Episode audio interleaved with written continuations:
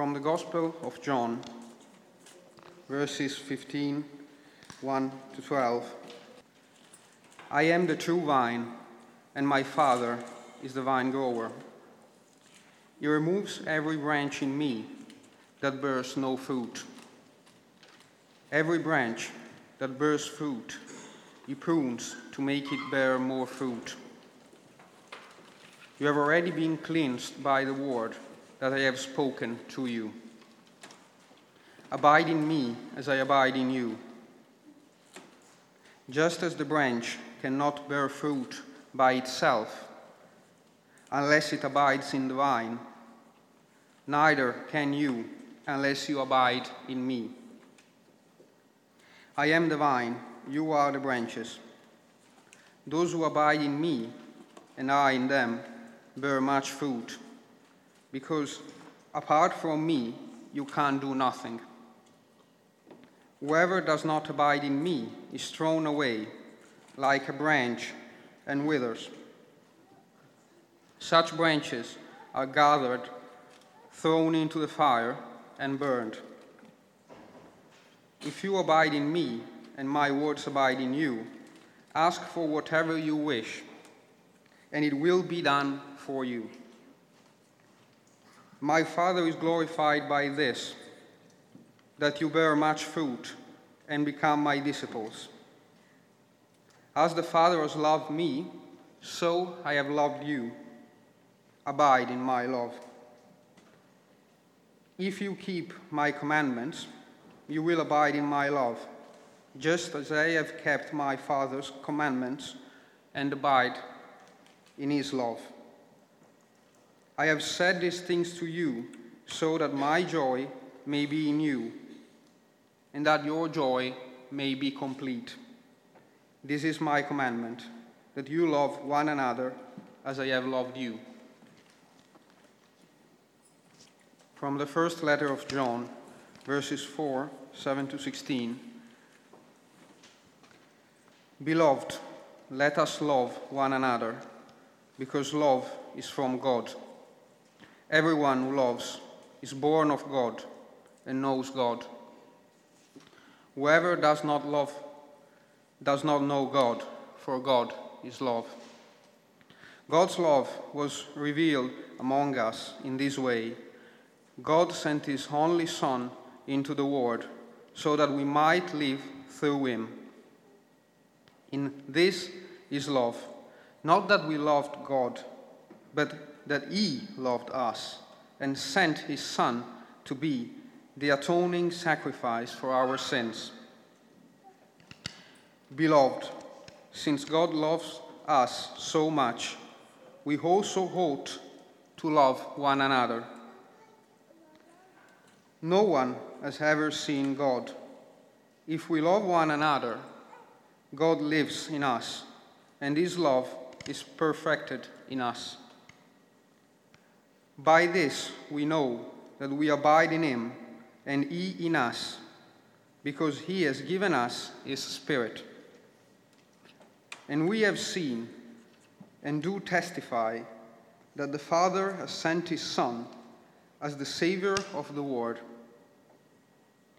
God abides in those who confess that Jesus is the Son of God, and they abide in God.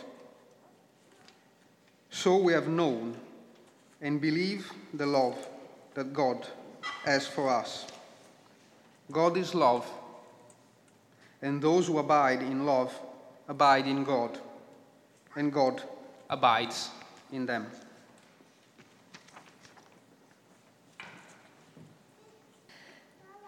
So, our lectionary readings, taking us gently through the major themes of the first letter of John, today bring us to this chapter, to chapter 4. And the chapter is paired with the words in the Gospel of John that come from the beginning of chapter 15 about the true vine. And it forms part of what is known as the farewell discourse, that chapter 15.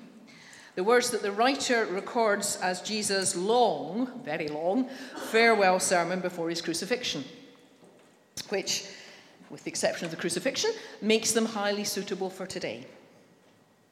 Over this weekend, we have been reflecting on our life together, how we have been.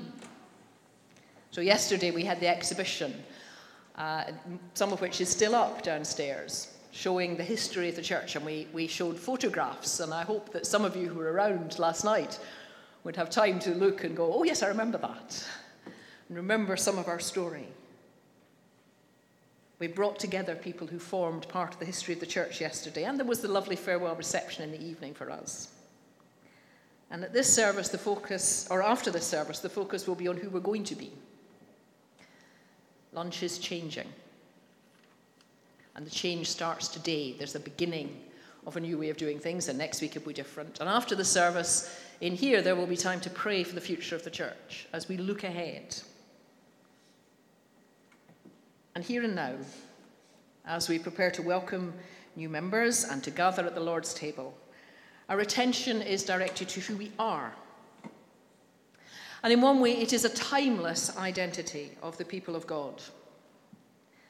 In another way, of course, it's not timeless at all, because the people of God are always incarnating that life in a particular time and place, in a particular context, in a particular set of bodies who we have been shapes who we are, who we will be shapes who we are. But always and in it all, we are the people of God, the beloved ones, who are always in new ways discovering what that means and how to live it. And that's what Jesus is presenting as telling his disciples here, just as before in their experience, he leaves them. Of course, by the time the passage is written and read, by the time this text takes its place in the life shaping narrative that is the gift of Scripture for the people of God, those who are hearing and reading it have discovered that although he leaves them in his crucifixion, yet he is with them more deeply, more really than they have ever known before. And life has taken on that dimension that we class under the term resurrection, that we then try to make sense of. But here, in the progress of the story, as it were, he is preparing them for who they are and haven't yet realized. And who they are is the branches of the vine, in whom, through whom, with whom, fruit is produced. That's what it means to be the people of God. In its timeless nature, that is fundamentally who the community of faith is. In its incarnational nature, it's the embodied nature of the people who make up a congregation, a fellowship at any one given time. And it'll take different shapes and it'll have different points of attention, but it will always be expressive of the same identity those who abide in him.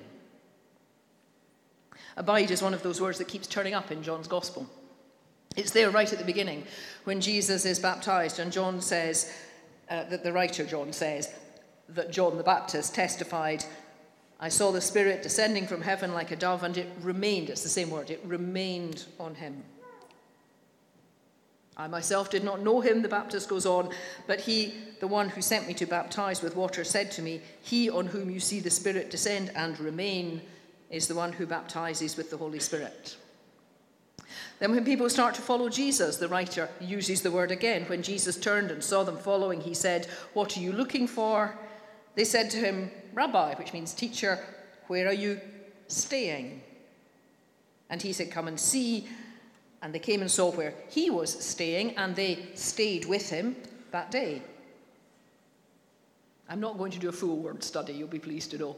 We're not going to go through the whole gospel, but it's there all the way through. Few more that point up the, the theme where Jesus is speaking to those who are trying to understand what he's about. This he says, "Do not work for the food that perishes, but for food that remains, that endures, for eternal life, which the Son of Man will give you." And he says to those who have believed him, "If you remain in my word, if you continue in my word, you are truly my disciples." Do you believe I am in the Father and the Father is in me? The words that I say to you, I don't speak on my own, but the Father who is, who remains in me, does his work. This is the Spirit of the truth, whom the world cannot receive, because it neither sees him nor knows him, but you know him, because he abides, dwells, remains with you, and will be in you. And one of the things that's going on through all that this term is used to emphasize is that the relation it is about the relationship between Jesus and the Father and between Jesus and his followers, and they they flow together. They are the same thing. And then we come to the passage that Tommaso has read for us, in which it turns up several times, more clearly than it shows. It's the same word in Greek and translated in different words in English. But it has this same connotation. It's all about closeness of relationship between Jesus and those who follow him, and between Jesus and the Father whom he preaches, and therefore the relationship between God and those who follow Jesus. It all building together. And by exploring through the metaphor of the vine, we are left in no doubt this is not a relationship of equals. I am the vine, says Jesus, you are the branches. It is a relationship of dependence. The fruit that is at the heart of this image is energy. I am that you are the branches, and through you fruit grows. That's not something the branches do in order to please the vine. It's not even something the branches do in order to please themselves, or to be satisfied, or fulfilled, or successful. It's what the vine does through the branches. And we all know it. We all know that what we do in service, in love, in living the kingdom into being is the fruit that we produce and is the, God, the work of God in and through us and that the privilege and the joy comes from being called to take part in what God is doing in the world. We all know it. And yet, all too often, we go at it the other way. Aim for the fruit, and the abiding, the relationship will come, seems to be our intention. How do we know we're abiding in God? How do we make it happen? We do stuff. Stuff that really matters, stuff that lives the kingdom, stuff that changes the world. And through that, we hope to deepen and develop a relationship with God and with each other. Because working together is one of the ways we get to know one another. Being involved together in a cause is one of the means by which relationships develop and deepen. And it's true. And we can do it in all sorts of ways. We do it when we focus on getting people involved in church by getting them to do things. Join a rota, take a responsibility. How do we know those of us who've been here a long time, that somebody who is new is really with us. We get them to do things. And so we get to know them and we trust that they are part of us. If you want to know who we are as a church, you do that through getting involved in what we do. Let me come clean. I grew up in a church where the standing joke was come once, you're a visitor, come twice, you get a job. And there's something to be said for getting involved in things, whatever it is making tea, running the night shelter, organising the sound system. It's a great way of getting to know that you're doing something that matters. It's a great way of getting to know other people, but it's not what Jesus is talking about. It's not the order he has for things. Jesus' emphasis is on the relationship, on the abiding. And that then leads to the fruit. Knowing that we belong may then provide a space and a place for understanding what we might do, or even finding we're doing it without actually needing to pay too much attention to it, because it will arise naturally from our being and our identity and our presence. Fruit comes from abiding, not the other way round. And if we are one cluster of branches on this vine, one set of twigs and shoots that is one small part of the whole plethora of branches, then as we think about who we are this morning, we might want to think about how do people know they are in this set of branches? Is it through producing fruit that demonstrates they can join in? Or is it through being in relationship? And then the fruit emerges from that, gently and naturally and in its own time. And if that's true of our growing engagement as a community, it's because it reflects the truth of who we are and for and with God. We abide in the vine as the branches, the fruit takes care of itself, or rather, God takes care of the fruit. Our first attention is to abide, and then to notice what fruit grows and give thanks for it. It's not just about how we are, how we as a church include and grow. It is how we as a church and each individual as part of it become who God is calling us to be.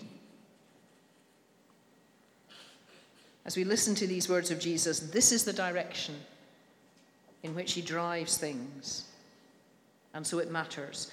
Producing fruit may be the point of the discussion, but it's not where we have choice and agency. It's not even where we have responsibility. Throughout his ministry, Jesus calls peoples and instructs the crowds and speaks of the kingdom. But he doesn't call people to do stuff. He doesn't instruct the crowds to get out there and change the world. He doesn't even tell them to create the kingdom. He tells them it is coming, it is among them. They are it. And to follow him to trust in God's love, and to love people. And the instruction, the command, the invitation, call it what you will, all the way through is expressed in, God, in John's Gospel as abide. The fruit will come, the world will be changed, the stuff will be done when we abide. And it's not singular. It's not you, individual, abide in me. It's you, the branches, it's, it's, it's plural in the Greek, it's always plural. You, you, community, are to abide, to remain in Jesus. And how? Well, the answer is that word which, the other word which dominates both the gospel and the letters love.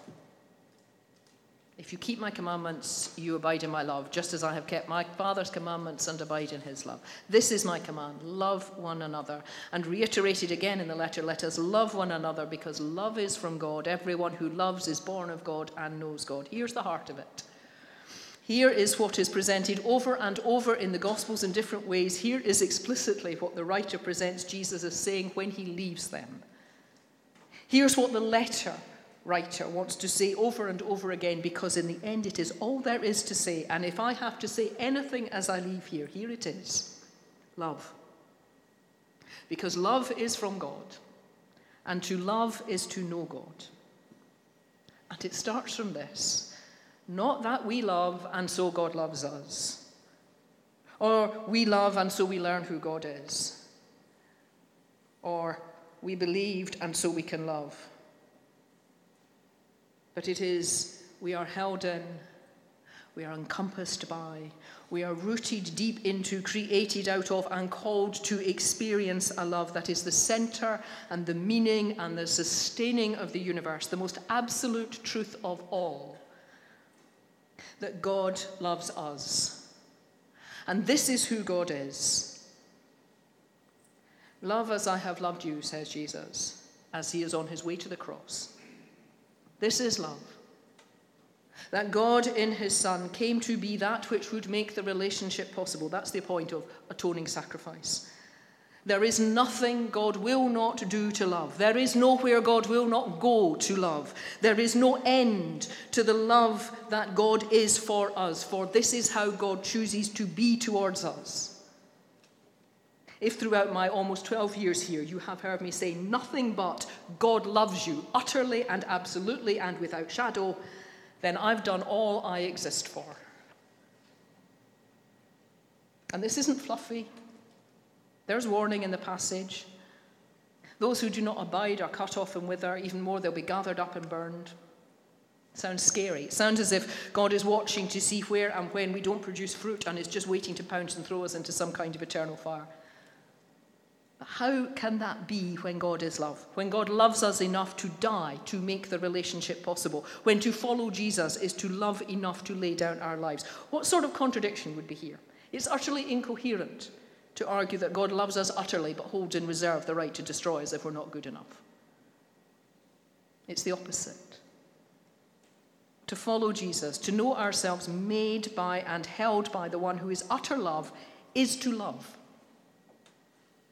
and not to abide in this. To seek to live from some other root, some other context, is to lose contact with the source of such love, and so to lose the capacity to receive and to offer it, and to end up in the place where rather than loving one another, loving others to the place of laying down our lives, we end up in a place where others' lives are laid down, are sacrificed to support us and keep us alive.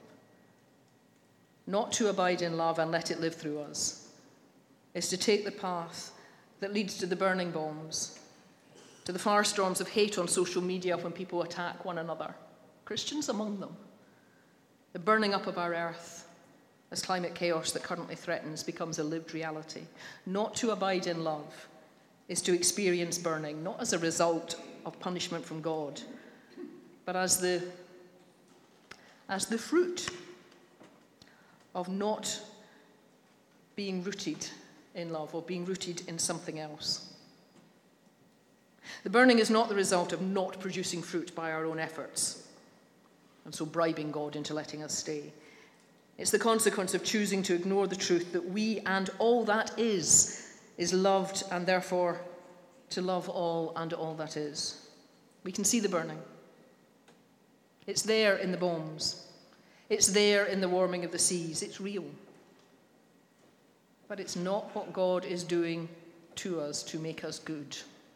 That is a lie. Here is the truth. Not that we loved God, but that He loved us and sent His Son to be the sacrifice for our sins on the cross, not to placate wrath, but to uncover what happens when love is denied and to refuse the power of hate. Jesus died. And in resurrection, love and life triumph because in the end, love is the possibility and the answer and the life. It's how the fruit grows, and the fruit is love.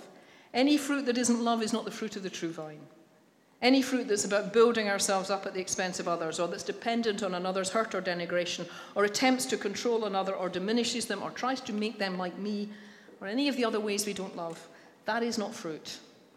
That's not who we will be as a church if we are abiding. But if we abide, if we live who we truly are, then fruit will flourish, and the kingdom will be glimpsed, and resurrection will make sense, and we'll know what to do, and we'll know how to do it.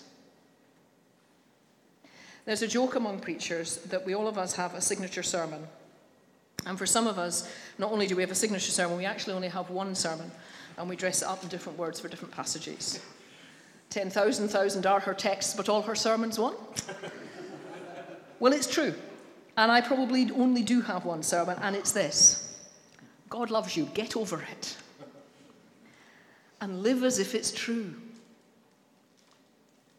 The letter of John puts it much better God is love. And those who abide in love abide in God, and God abides in them. That is who you are as a church. That is who you are called to be. May the grace of God incarnate this truth in and through you now and for the years to come. Amen. I'm going to ask Kathleen and Saeed to affirm their faith and make their promises, and then there will be words come up on the screen for the congregation also to make their promises. But it's good to have you with us. Thank you.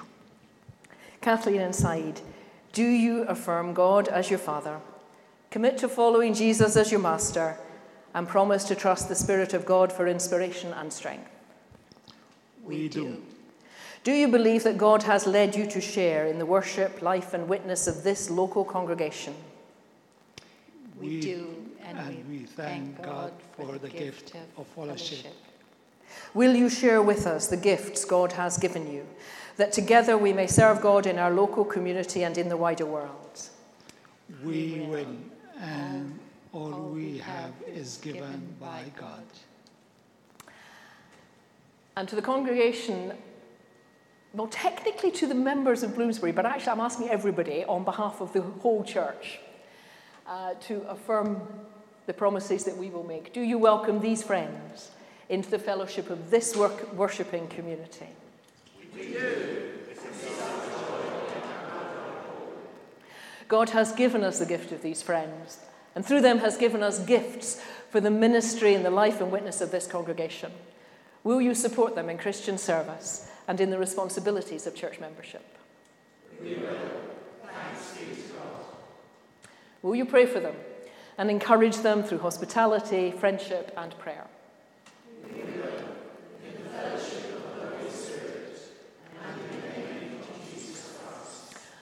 Will. Those of you who can please stand while I welcome you into membership? If you'd like to put the microphone down, and I will do this very gently because what we will now do Baptist ritual of the right hand of fellowship. Welcome. We're glad to have you with us. Kathleen and I will do this very gently. the left hand of fellowship. Welcome. We're glad to have you with us. Let's pray. God of the church, we thank you that you draw us together from such a wide variety of backgrounds and experiences and journeys. And thank you that you draw us into one body, united through the love of your presence, your Son. We pray that as we make promises together, so you will work amongst us, drawing us into ever closer fellowship, that we may serve you and glorify you, be your people for this time and this place, to be a blessing to those around, to be the coming of your kingdom. For we ask it in Jesus' name. Amen. Please welcome them with a round of applause. Please take a seat.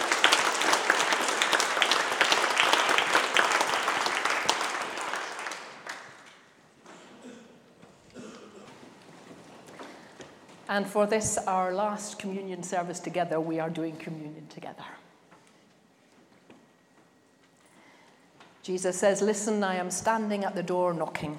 If you hear my voice and open the door, I will come into you and eat with you, and you with me.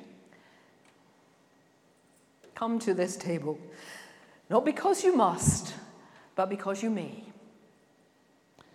Not because you're strong, but because you are weak.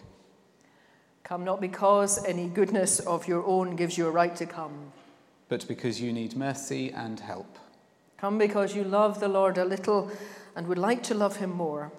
Come because he loved you and gave himself for you. Come and meet the risen Christ, for we are his body.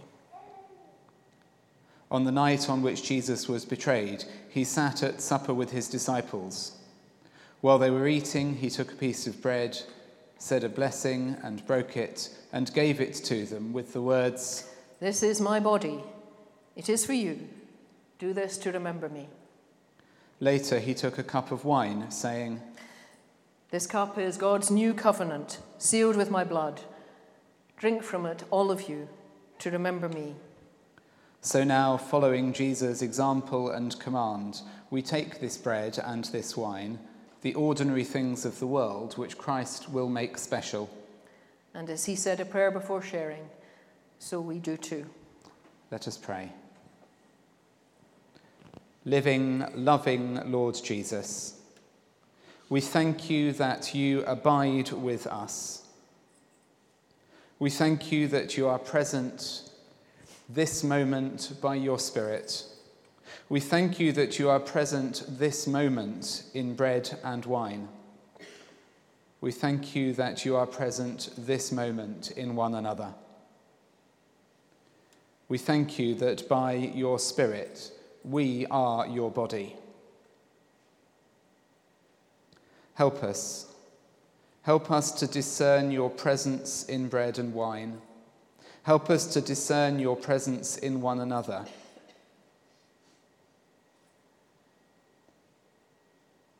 May we discover that as we are broken, so we are loved. We thank you for your body, broken for our forgiveness and made whole for our renewing. We thank you for your blood, poured out as new wine for the coming kingdom, which invites us to discover our common humanity and which calls us to sacrifice and perseverance. So, living, loving Lord Jesus, abide with us as we learn to abide in you, and love us as we learn to love you. Amen.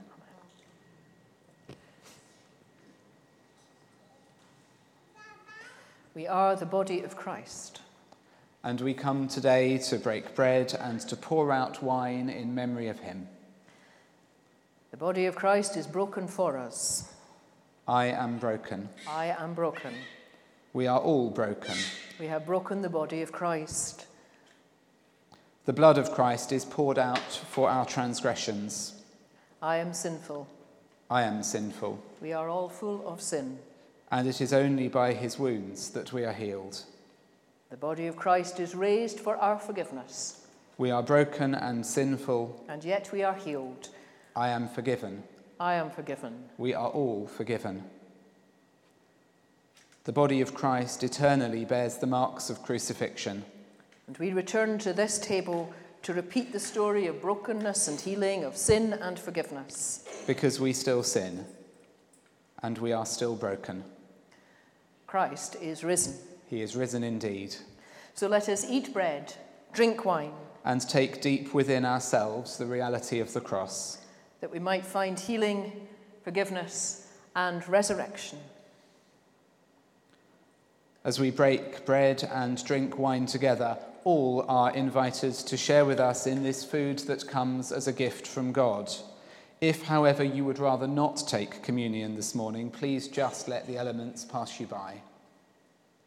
Our practice here is to eat the bread as it, soon as it has been served to us, but to retain the cup of wine until all have been served, so we will all drink together.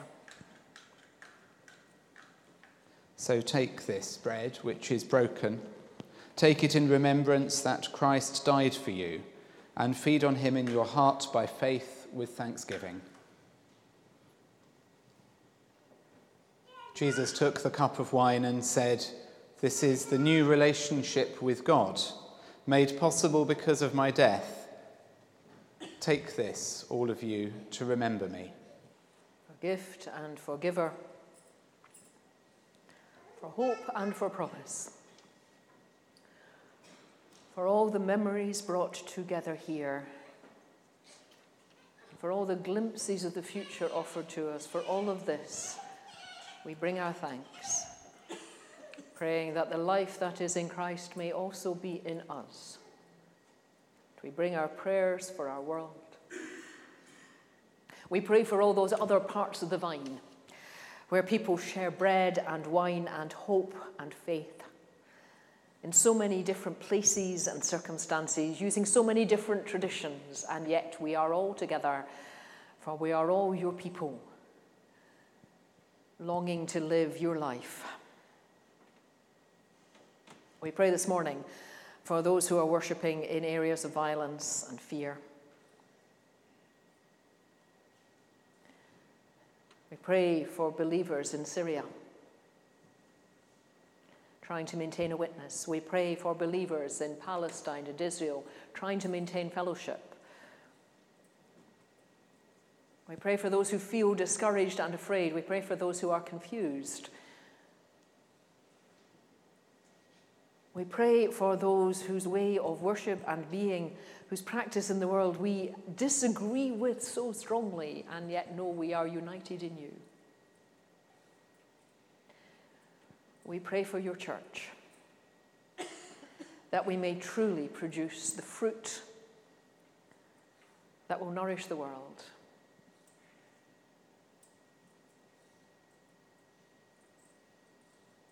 We pray for members of this community all over the place. For those who are in different parts of the world today because of work or holiday.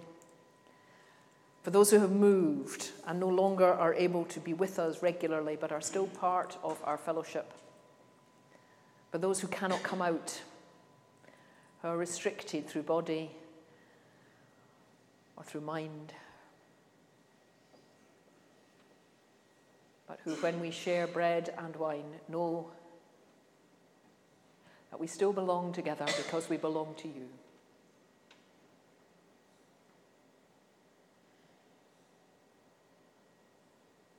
We pray for the folks we worry about, the people we love,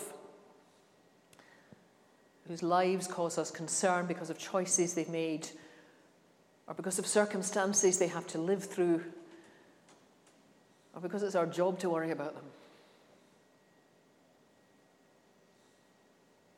We pray for those whom we will never know but whose stories touch us. As we listen to the news and read the papers and just know what's going on in the world, we pray for people whose lives are unimaginable to us. For those who live through the far storms, storms of the bombings for those whose whole hope for the future is disrupted by the climate chaos, who don't know when the rains are coming, who don't know what to plant, who have lost what they had, who have left home.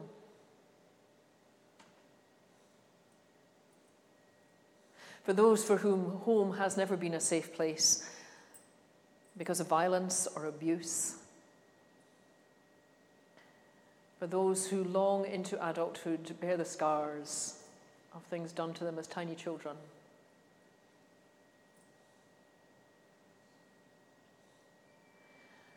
For those on the streets around us whose stories we will never fully know.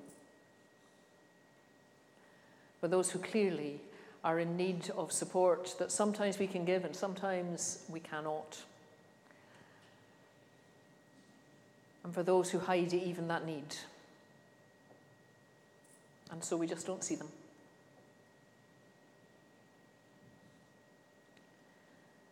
Lord, in your mercy, in your love, we pray for our world. And we pray for ourselves. As your people of this time, in this place, deepen our roots in you, that the fruit that we produce will truly be that which nourishes your kingdom and blesses the people we are among. that we may live for your glory and for the transformation of your world. And we pray this not in the strength of our faith and not in the confidence of our actions, but daring to trust that you are greater than we can imagine. And you work and live in us. Amen.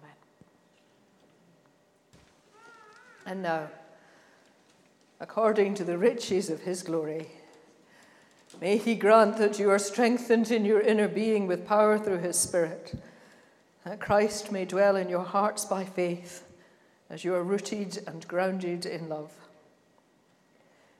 May you have the power to comprehend with all the saints what is the breadth and length and height and depth of the love of Christ, though it surpasses knowledge, so that you may be filled with all the fullness of God. And to him who, by the power at work within us, is able to do far more than all we can ask or imagine, to him be glory in the church and in Christ Jesus for all generations, now and forever. Amen.